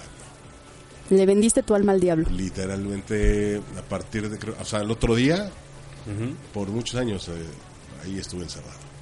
Dicen que no hay riesgos sin... No hay historia sin riesgos. ¿Algún riesgo que hayas corrido muy fuerte a lo largo de toda tu trayectoria? Eh, pues sí, pasar por diversas situaciones, de repente, bueno, no de repente, sino olvidarte de la familia, olvidarte de tu vida. De verdad, le, pues sí, le vendes, le vendiste o le vendí mi alma por muchos años. Ajá. Eh, de entrada desde prepararte, ¿no? Desde prepararte hasta, pues bueno, cumplir, ¿no? Con todo. ¿Cómo era tu preparación? No nada más vocal. No nada más vocal, también psicológica, de, de- de producción, porque el personaje, o, o- o mi papel, más que el personaje, sino mi papel era atender al personaje por un lado Sí, claro. y atender a producción por el otro, ¿no? Entonces, debías llevar una bitácora, porque todo te lo iban a preguntar a ti, porque no todo mundo estaba Al pendiente al de los 100% de lo que sucedía. Sea, obviamente había un gran, monstruoso equipo de talentosos colaboradores, pero que al final, pues era eso, ¿no? Todo un mecanismo. Pero el único que tenía como el 100% todo al día y al minuto de absolutamente cada uno de los habitantes era uno. Que aparte tenías esa parte del, del confesionario, Ajá. que no todo salía en la televisión. tú tenías absolutamente todo el concepto Big Brother sin editar, en tu cabeza, día a día. O sea, todo lo que decían en el confesionario no se pasaba al aire, aunque esté por esta televisión de paga que según veías todo, no, No, se no se pasaba. pasaba todo. Porque de repente podría tornarse hasta aburrido. Ajá. O sea, repito, como por el lado producción, tú tenías que obtener cierta información. Ajá. Que no puedes llegar y, oye, resulta que eh, fulanito de tal es tu novio, te van a decir, no, no, o sea, como, como mecanismo de defensa. Así como es. humanos tenemos mecanismos. Claro. Habría que vencer todos esos mecanismos. Habría que hacer que se les olvidaran las cámaras y micrófonos. Entonces, ese- ese- esa tarea pues es, es pesada. ¿Eres disciplinado? soy muy exigente conmigo. En cierta medida sí soy disciplinado. Eh, trato de no cuadrarme tanto. ¿Cómo es eh, Manuel Méndez, el ser humano? Híjole. Eh, totalmente distinto al personaje. De hecho, me cae mal el personaje. Es la primera vez que lo estoy diciendo. me, cae, me cae muy mal Big Brother y creo que le caigo muy mal a Big Brother. Ah, sí, porque Sí. ¿cómo es Big Brother y cómo es Manuel Méndez? Big Brother es un ente que está donde menos quieres que esté. Que no tiene sentimiento alguno. Que solo le importa a él y su, pues, sus necesidades, ¿no? por así decirlo. Eh, entonces no va, no va a frenarse ni tantito por obtenerlo. Ok. Y Manuel Méndez no es Manuel así. Méndez no. Sí, nosotros hemos conocido esa parte humana y la verdad es algo que nos agrada muchísimo. Muchas gracias. Sí, no, por ese, por ese lado me cae muy mal. Y hay una anécdota en el último que Ajá. hice, que, que fue en el 2015, ya, ya cuatro años, cuando me despido de él, de ese personaje. La última noche, eh, estando ahí en, en Televisa Santa Fe, Ajá. había prueba de luces, prueba de iluminación, tiros de cámara, etcétera. Ya dejaron todo listo, se apaga, se apaga el lago, se apaga absolutamente todo. Eh, y cuando voy a salir, eh, debes de ubicar perfecto la salida, el- la salida de rampa, Sí. eh, que te da justamente en un momento toda la vista del lago, ¿no? O sea, hay un momento en que ves toda la vista del lago. Y ahí me detengo como para literalmente, o sea, ver por última vez la casa y cómo estaba pues todo el show montado. Claro. Eh, hace muchos años que no veía ese show de, de- de- de una final y bla. Era como recordar muchas cosas. Y cuando me retiro, es como decirle, pues gracias y hasta aquí llegué. Porque el- del último o del anterior Big Brother a ese habían pasado ya muchos años. Yo empecé a hacer Big Brother teniendo 20 años. Wow. Era muy joven. Y pues los pasos, los años no pasan en, en- en balde y, y este me pesó muchísimo. Digo, to- en todos me pegó en la salud, pero este mucho más. Que porque de verdad te exige demasiado. Y cuando me despido y me volteo, de la nada parece como un corto, literal, como y se prende un logo de Big Brother Wow. en azul y ahí Ajá. se quedó, todavía le tomé una foto y en cuanto tomé la foto se apagó. Wow. Y fue como hasta aquí, compadre. ¿Lo volverías a hacer si te lo volvieran a proponer? No. De plano. Sí, es que siento que esa voz como que, que marcó parte Exacto. de como que de una infancia, no sé qué, porque yo lo veía muy chavito. Y, o sea, esa voz, este, también a quién le causó esa como que, ay, Big Brother, creo que fue a Adela o a Verónica Castro, que también como que dijo, qué voz, ¿no? Porque sí, o sea, no creen que nada más es tener la voz, como que, ah, ya vas a ser locutor por tu 20 años. No, o no, sea, hay muchas cosas es mucha preparación, muchas cosas detrás, como dice Manu, dejas la familia, dejas como que a un lado, este, pues prácticamente tu vida social, porque tienes que hacer otros proyectos que, pues más que nada son para tu bien, para crecer como persona y crecer profesionalmente.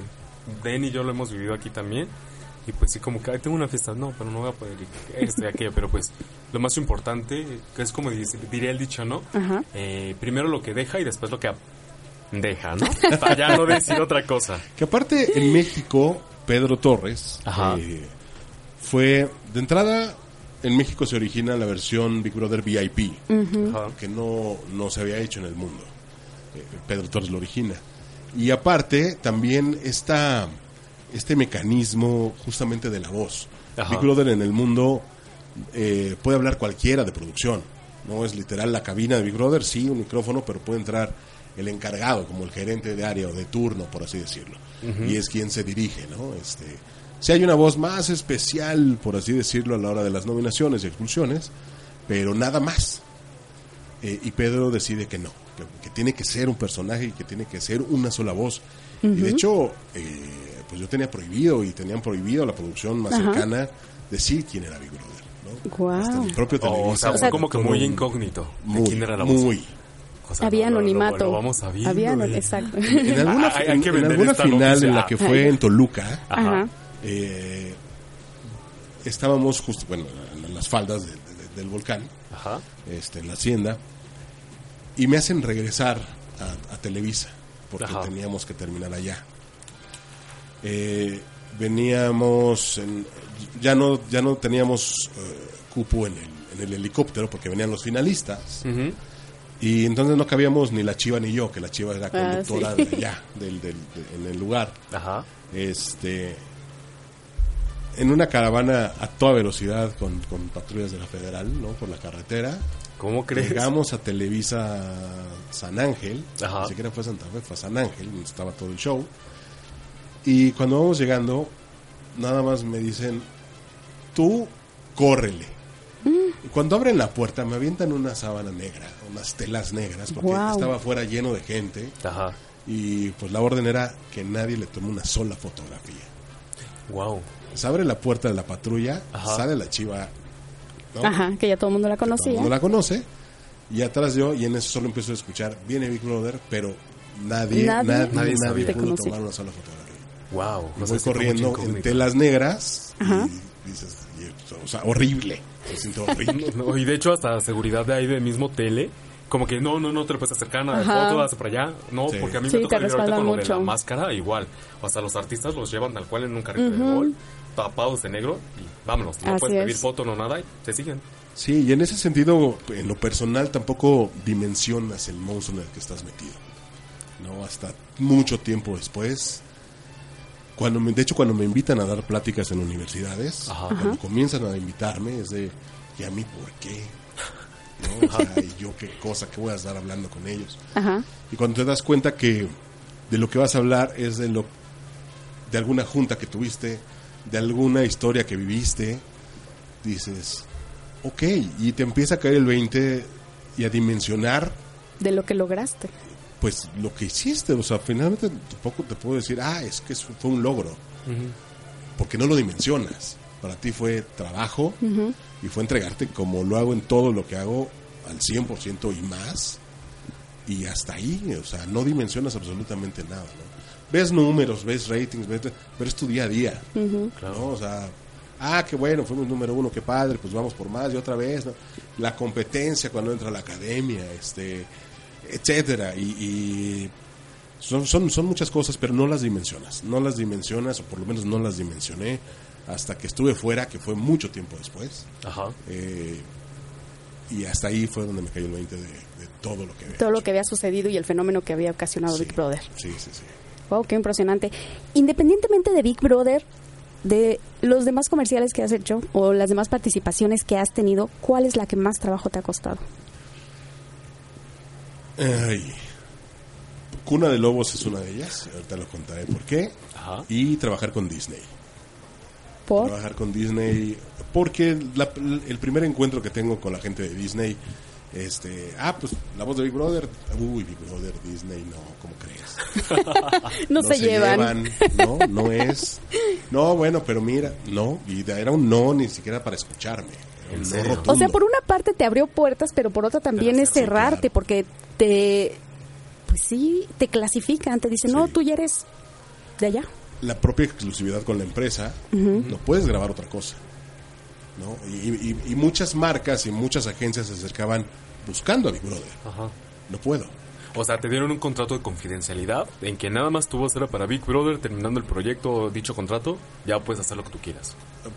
Después de tal tiempo, de tanto tiempo. Wow. Entonces, muchas agencias me congelaron. Por eso yo no trabajo en agencia, porque muchas veces dije, ah, no los necesito. Y no los necesito. Pues sí. Este, pero te, te enfrentas también a eso. ¿No? Y bueno, Disney pues me dice que no. Ahí va uno de necio. Hasta que me escucharon. Y pues estuve con ellos 12 años. De repente todavía hago cosas, ya no tanto como antes. Pero 12 años trabajando con ellos, colaborando con muchísimas cosas. Y muy padre experiencia. Difícil por ese lado, quitarte la etiqueta y que te den la oportunidad de escuchar el resto de tu trabajo. Claro. Todo, todo lo demás. Ahora, hay personas que nos están escuchando y que quizá les llame la atención la locución. Un casting, pues no es nada fácil, ¿no? Sobre no, todo si son primerizos. Eh, ¿Tú qué les recomiendas? Primero, de verdad dense cuenta si es lo suyo en el sentido de que no es que sea difícil un casting. En realidad, y se los digo siempre y ustedes son testigos de ello, locución hacemos todos los días. Sí. Locución hacemos siempre, no le hablas igual a tu pareja, a tus padres, al, tra- en el trabajo, no, eh, al, al- al policía de tránsito. No les hablas igual, ya eso ya es locución. Ahora hay que focalizarlo. Y si encima es lo que amas hacer y es tu pasión, pues no, no.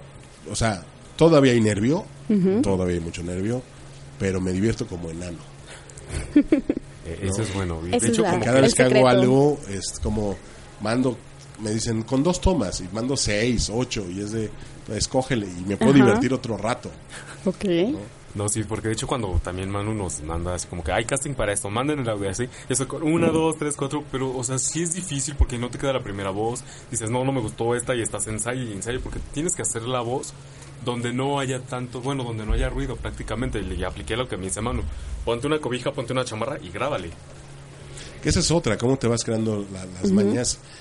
Mañas que la misma, por ejemplo, ingenieros de Televisa, ellos fueron los que me dieron ese tip justamente. De taparte. De, a ver, es- luego me pedían cosas para promos Ajá. y yo, pues en carretera, espérame, llego en media hora, no, no, no, no, necesito ahorita. ahorita. Ajá.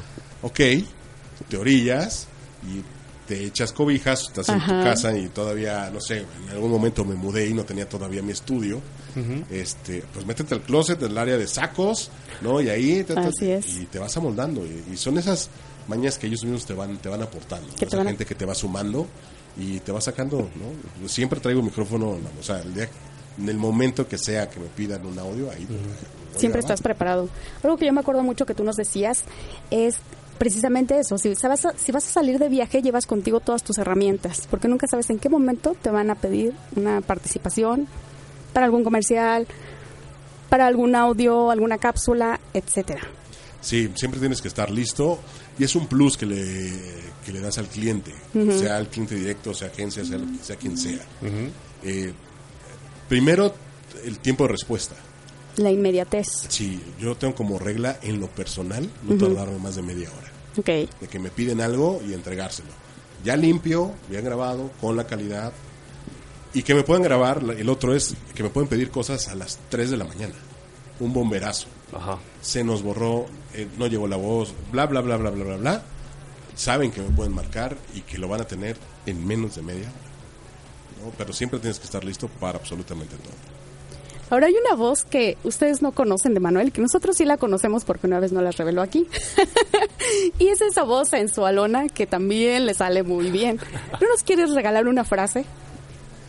Eh, como, como cuál, dime algo. Pues a veces te piden para enviárselos a sus novios o... Pues sí, para un 14 de febrero. Ah, de, de, de Big Brother. No, no precisamente No, de Big Brother. Precisamente. Este, A- Algo así como con, cuando se lo enseñaste a nuestra compañera Rocío. porque Ah, ves que tiene la voz como que... Sensual. Sí, habla la- hablas a la hotline. O sea, tú haces como que una voz como que... Muy... ¿Cómo, cómo se puede decir? De, Pues la hemos Órale. llamado... Exacto, Ándale, algo así. Como que cachonda. Como que cachonda. pero cuando te hable, veme a los ojos. Y es que hasta como que... Como que te cohibes, Sí. ¿no? Como que... Ay... Una... Ahora Daniel, voltea a verlo a los ojos. cuando te está hablando, por favor. Qué barbaridad. Esa es la ya voz. me puse rojo. En los ejercicios que nos tocaba en el curso, esa es la voz que más trabajo nos costó a todos los aquí presentes. Más cuando nos ponía a hacer... ¿Sabes qué? Grábame esta cápsula de, de condones. Y todos así de... "Eh". ¿Y ahora? ¿Y ahora qué? Sí, se- se- como que se frisean cuando les dices, a ver, dime, ¿quieres sentir más? Eh, eh. No, solo oyes el gemido, pero no sale el quieres sentir más. E- Exacto, como que da ese, como que, ay, ¿qué, qué van a pensar? ¿Se van a reír de mí?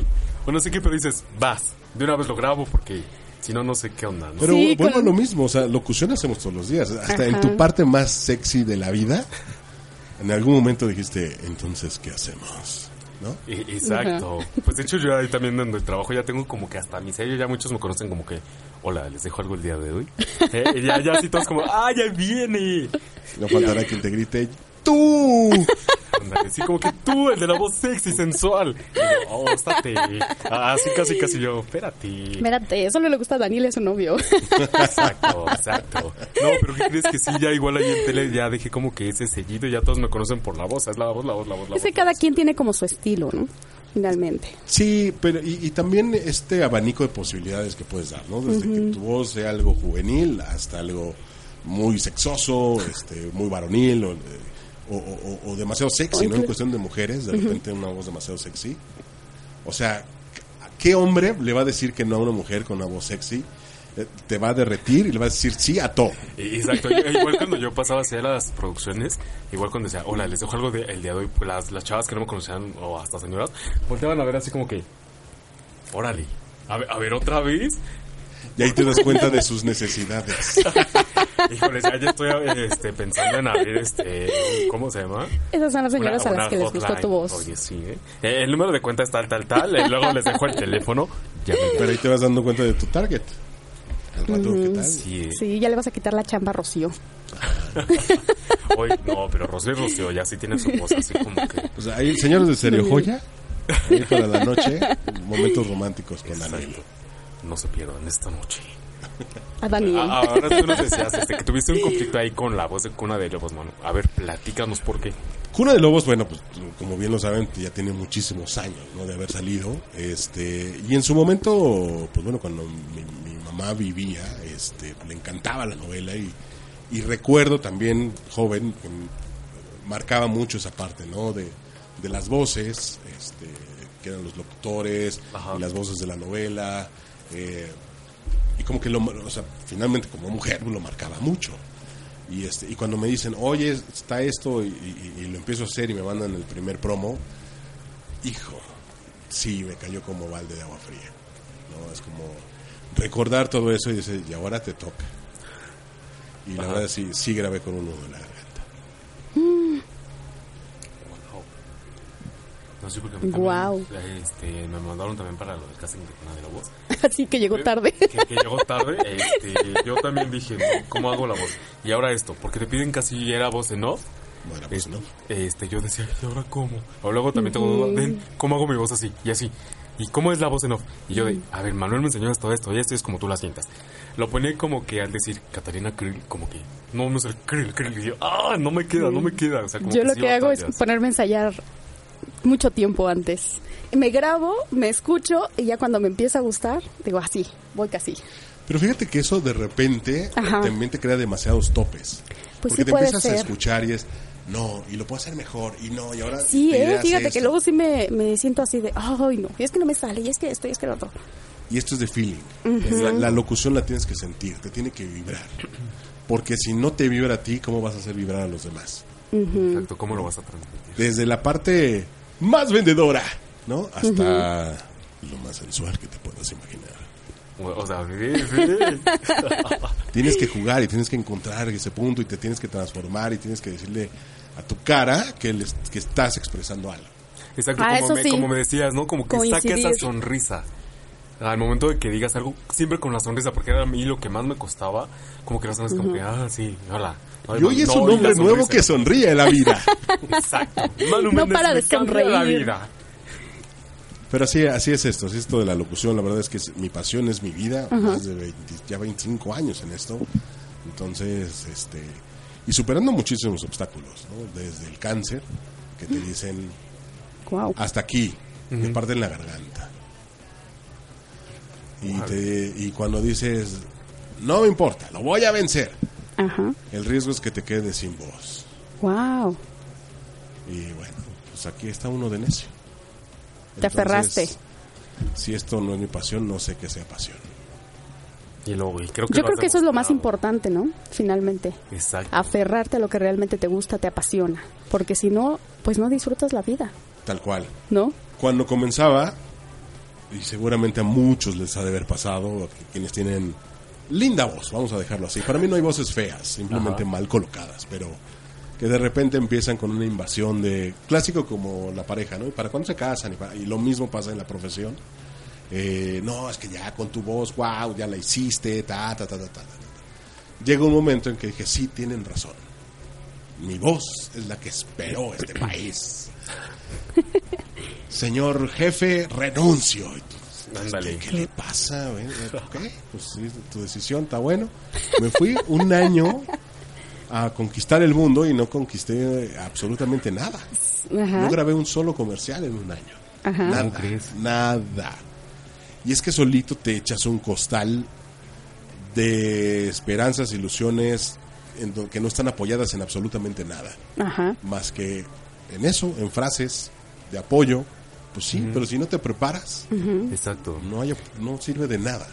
Pero a ver, después de ese año, ¿qué pasó? Después de ese año, literal, el día que regresé como perro entre la cola, entre las patas, este, señor jefe, pues resulta que dice mi mamá que se me puede regresar a mi chamba.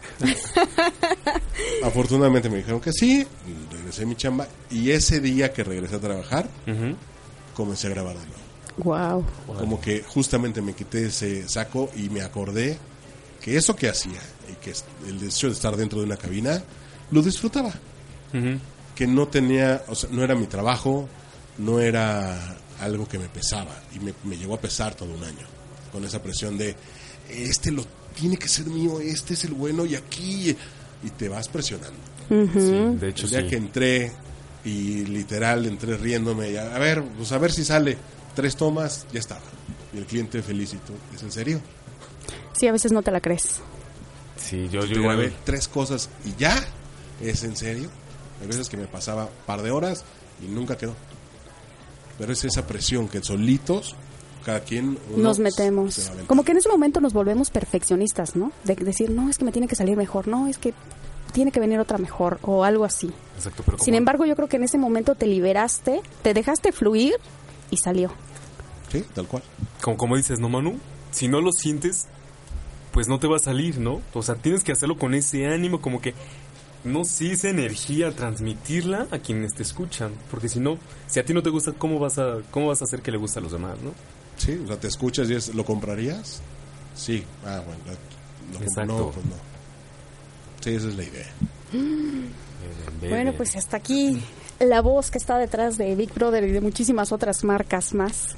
Celebrando aquí el Día del Locutor, enviándoles un caluroso saludo a todos aquellos que se encuentran atrás de un micrófono, que disfrutan mucho de esta Ah, no, no. profesión. A ver, díceselos sexy. Ay, no, A ver, Manuel. sexy, sexy. Ya, ya ven cómo batalla Denise, ya ven ver, cómo venga. batalla Denise con la Es voz que, sexy. ajá, es que por ejemplo ese tipo de voz no es con la que yo me siento cómoda. Es- Bueno, es que como Lo no- mío, es como lo que mío va más, institucional. ajá, Bueno, no, ver, no Como institucional. noticia. ¿Cómo sería como Ah, noticia? sí, como noticia. Como noticia, ah, eso es lo mío. A ver, ven, vas, aprovecha. Hola a todos, ¿cómo están? Muy buenas tardes. Celebramos hoy el Día del Locutor, eh, un año más. Nos, eh, tuvimos aquí una entrevista con Manuel Méndez, él es la voz de Big Brother, todo un profesional con una larga trayectoria. Nos habló de sus más largos éxitos, de todo lo que ha vivido, de sus derrotas, de sus triunfos. Y pues, y pues, Y pues ya. ¡Bravo, ven! ¡Soy tu fan! ¿Tú, tú cómo lo harías? y pues no venía preparada. a ver, Yo no he preparado. Ah, Algo exacto, así que te salga, pero... a ver tu versión sexy. Ay. Sí se puede. Hola, este... No lo sé, estamos aquí en cabina, se me acaba de caer parte de un cable y... ¿Cómo están? O sea, es que es lo divertido porque te, te diviertes haciendo las voces. Ahorita que le dijeron a Den que haga su voz como que sexy. O sea, hubieran, visto cómo se puso La aquí cara en roja, la... Es que yo creo que cada quien se siente cómodo con algún estilo, ¿no? Finalmente ese como que no es mucho mi estilo. Daniel ya se la creyó, Daniel le dice son amor sexy, la hace. Pero en mi caso no. No, es que lo mío, de de hecho, noticias, de exacto, más- lo mío más va más seria. serio, más de grabar notas, que columnas, justo- cosas así. También, y siempre se los dije, por ahí eh, alguien algún día me dio un buen tip que nunca me olvido y es un buen locutor es un buen mentiroso. Pues sí, también. Es verdad. Entonces, pues sí, a lo mejor no cuadro con muchas cosas, con muchas ideas, o puede estar que me lleva la tía de las muchachas, ¿no? Y de repente te piden algo muy alegre o algo muy sexy y tú, Ajá. no, me toques. Exacto. Eh, eh, Es como tú me dijiste una vez, Manu. Ves que yo en un curso o en una clase venía así como que, ay, es que no, mis problemas y todo. Me- ¿Qué me dijiste tú, Manu? Tus problemas los a un lado, porque eso es lo que vas a transmitir. Si traes tus problemas aquí a cabina, es lo que vas a transmitir al público. Los problemas de casa en casa, los problemas de trabajo en el trabajo, problemas en cabina en cabina y así te vas por la vida. Sí, tal cual. O sea, muchas veces, por ejemplo, Pero- en programas que tuve, tenía en la mañana, de 6 a 10 de la mañana, Ajá. Y literal venías en vivo de un funeral de tu familiar y hacer programa y hola, buenos días. O sea, pesa. Sí, exacto. cuesta mucho trabajo. ¿eh? A mí me pasó eso. A mí Hace- me hace pasó 15, eso 20 días, hace ¿no? 20 días. Den recibió aquí una mala noticia eh, que había fallecido uno de sus tíos. O sea, Den en el programa como si nada, ya después, acabando el programa, le preguntó, oye, Den, ¿qué onda? Es que esto, esto, y no manches. Y ya fue cuando me solté. Sí, hay que Justo cuando 10 se minutos antes. Y eso no era, bueno, esa fue una. Y el ocho días después íbamos a tener aquí un invitado que era muy alegre, muy dicharachero.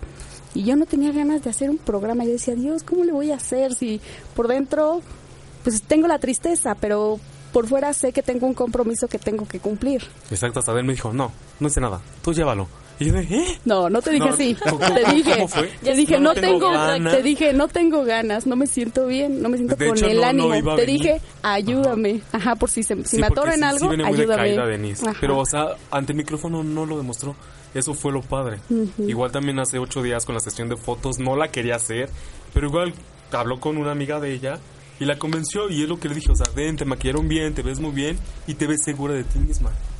Sí, es que, bueno, sí fue una persona muy cercana a mí, una persona que estimaba mucho y no creí que me fuera a, a bajonear tanto. Este, yo creo que a lo mejor en el transcurso de la semana con el trabajo, pues se me olvidaba, ¿no? Ya cuando llegaban esos momentos de, de relajación, de libertad, todo eso, era otra vez volver a ti y era cuando A ti, panda, algo que Pero te haya bueno. pasado. Mm, no, pues realmente yo creo que ante toda situación justamente es lo de la casa en la casa, lo de la escuela en la escuela y no sé, a mí la locución siempre me ha servido así como para un desestrés completo, decir, este es mi momento, esta es la situación en la cual me siento cómoda y vamos a darle porque no vamos a llegar así como, hola, ¿cómo están? Hoy es 14.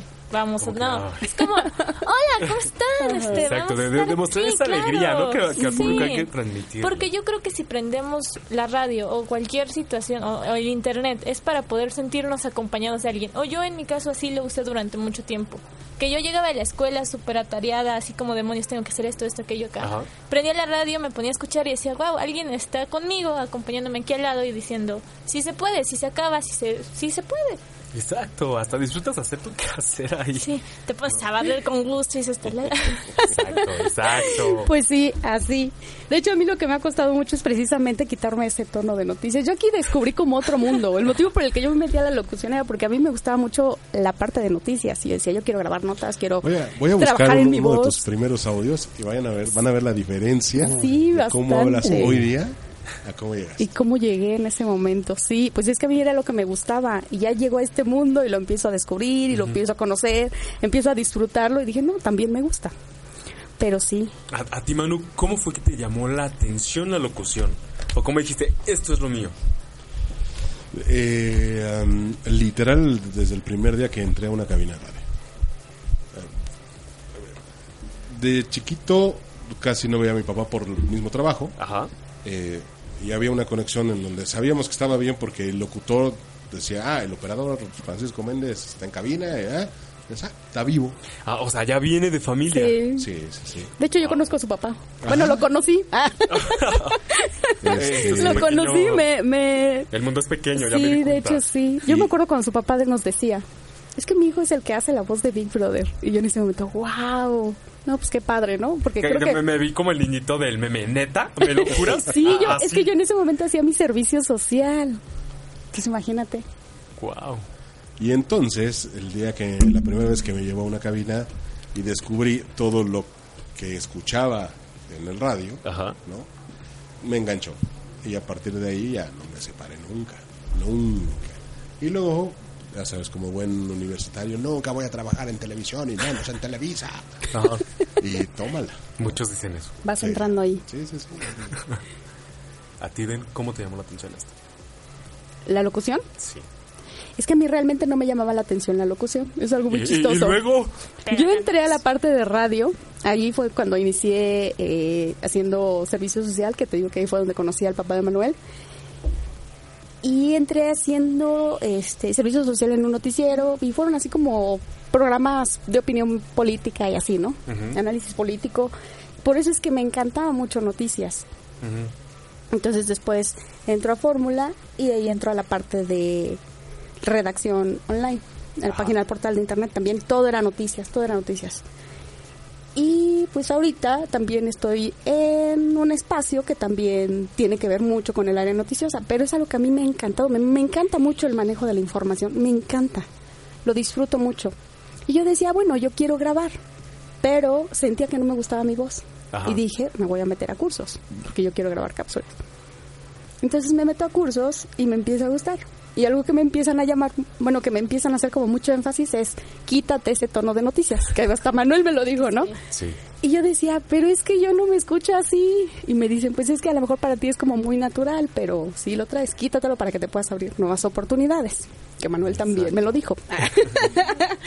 y es con lo que he estado trabajando. Ajá. Y lo que disfruto mucho, o sea, sigo en ese espacio, en esa parte como noticiosa, que es algo que realmente disfruto mucho. Y de cuando hemos grabado aquí eh, ejercicios, también me gustan como la parte de comerciales, eh, tipo juveniles o voz dinámica, cosas así. Es como que con lo que más me identifico, lo que más me llama la atención. Y como decía Manuel, o sea, yo puedo estar una vez me metí en un chat en el que hay muchos locutores y luego decían, piden ayuda, ¿no? Así de, oye, ¿quién me ayuda con una voz? Todo eso. Yo dije, bueno, pues voy a entrenar mi voz, voy a empezar a enviar algunos. Y realmente lo disfrutaba mucho. Obviamente tampoco tenía una cabina, lo que hacía era las cobijas de mi cama, me las ponía encima, metía mi computadora, este, el teléfono, que era con el que me grababa, y hacía varios, varios intentos. Ajá. Este, los que más me gustaban pues eran los que enviaba. Y sí, fíjate que sí me aceptaron unos que otros y me gustaba muchísimo cómo se escuchaba mi voz. Eso es lo Y bueno. así es como O sea, de lo que no te llamaba la atención, lo terminaste siendo. me terminó gustando. Y a ti, Pandita, ¿qué te llamó la atención? Mm, Pues yo creo que más que nada era como que escuchar a la abuelita escuchando el radio, digo el fonógrafo y bla, bla, bla. Y de ahí, este, como a los 15, empecé como con la prepa, al final de secundaria. Decía, ok, para no distraerme, porque la tele me llega a distraer, voy a poner música mientras me pongo a hacer tarea o el, el que hacer. Entonces prendía la radio y me ponía ahí a conocer, escuchaba, no, que el Universal, que Mix, que tal, tal, tal, tal, tal. Y pues realmente de ahí dije, wow, se escucha súper padre hacer esto, ¿por qué no? Lo voy a intentar. Voy a, eh, o convencí a mis papás así como, es que la locución y esto, y me meto un curso y bla, bla, bla, y locución comercial. Entonces me metí a un curso y pues ahí dije, ok, esto, es lo- esto me encanta. Entonces pues vamos a darle y ahorita pues ahí andamos intentando, dando. eh. Eso es bueno. ¿Qué creen que, que ¿Y yo a ti cómo igual te llamó la atención? No me llamaba la atención. Ajá. Yo dije, no, jamás, jamás, jamás. De hecho, hubo un punto en que ya me, me hartaban porque, ay, es que tienes bonita voz. Y es que esto. Y luego ya en el trabajo ya como que, ya, ya no trato de hacer, ya no hablo normal. Ya, ya hago como que mi voz, mi voz más bajita. Ya habla como de comercial. No, ya de hecho hago la voz más Hola, baja. ¿cómo estás? Ya, ya no tan, ya no tan varonil, porque llegó un día, un punto en el que me fastidió de, ah, tienes bonita voz, y es que esta ya que yo no, porque esta es mi voz normal, Ajá. ya todos sí la han escuchado, y luego ya, ya la hablo así como que, ah, sí, hola, buenas tardes, ¿no? Porque ya llegó en, en ese punto que dije, no, yo ya no estoy hasta, hasta acá, hasta la coronilla, para no decir otra palabra, y no, no quiero, y es que deberías dedicarte a radio, a locución y todo eso, no, no me gusta. Por X casualidad está en Facebook, vi una publicidad de, de locución, pues ya, vamos a ver qué onda, ¿no? Para ya callarlos, este, me metí, me gustó este curso, que justamente lo impartió aquí el profesor Manuel Méndez, Ajá. me gustó mucho y dije, no, esto creo que sí es lo mío, la gente tenía razón y pues vamos a darle, ¿no? Mi mamá me ha apoyado bastante y me dijo, no, lo que tú, lo que yo pueda hacer lo haré por ti, lo haré por ti. Si esto te gusta, adelante. Y ahorita es la, la fecha en la que me ha apoyado mucho y es lo que quiero agradecer. Pues qué padre. Qué padre, porque además te abre un mundo que muchas veces no conoces y es increíble. Manuel, pues muchísimas gracias por habernos aceptado esta entrevista. Para nosotros es un verdadero gusto tenerte aquí. No, bueno, cada placer. sábado te tenemos, pero pero como invitado. Un placer, un placer. Muchas gracias a ustedes. Gracias Manu y muchas gracias Pandita. Recuerden seguirnos en nuestras redes sociales. A mí me encuentran como Daniel.marinoff. Esto es en Facebook y en Instagram igual como Daniel.marinoff. Y ahí nos vemos. Síganme, déjenos preguntas, saludos, lo que quieran, déjenos ahí en las redes sociales. A ti, Ben. Disfruten mucho esta tarde de sábado, pasen un excelente puente, eh, relájense bastante, olvídense de todas sus cuestiones laborales, disfrútenlo mucho. A mí me encuentran en Facebook como Denise Cuadra y en Twitter como de Cuba, de Cuba con V. Ahí estamos. A, A ti, Panda. Pandita. Ah, pues gracias a todos por su tiempo, por escucharnos y a ustedes por la invitación. Eh, a mí me encuentran como pandoulloa.log o como en Instagram, arroba pandoulloa. A ti, Manuel, ¿cómo te encuentran? Aquí, Aquí Sentadito, muy bien. Aquí estoy sentado. Muy bien, gracias a ustedes. pueden venir. Manuel Méndez, Manuel Méndez OF en Instagram y Twitter. Y ahí estamos a la orden. Igual también tiene cursos de locución por si se quieren inscribir. Aquí está Manuel Méndez, la voz oficial de Big Brother. Y es buenísimo, buenísimo muy buen maestro. Muy disciplinado, muy bueno. Muchas gracias. Y nos... Bueno, nos vamos sin antes de decirles esta frase. No olvides que puedes empezar tarde, comenzar de nuevo, estar inseguro, actuar diferente, probar y fallar y aún así tener éxito. Así es, siempre aviéntense a lo que quieren, arriesguense. Exacto. No El que no Nunca, arriesga, no gana. Nunca se van a arrepentir. Disfruten su sábado. ¡Excelente puente! ¡Nos vemos! Adiós. No me digas, en ochoymedia.com.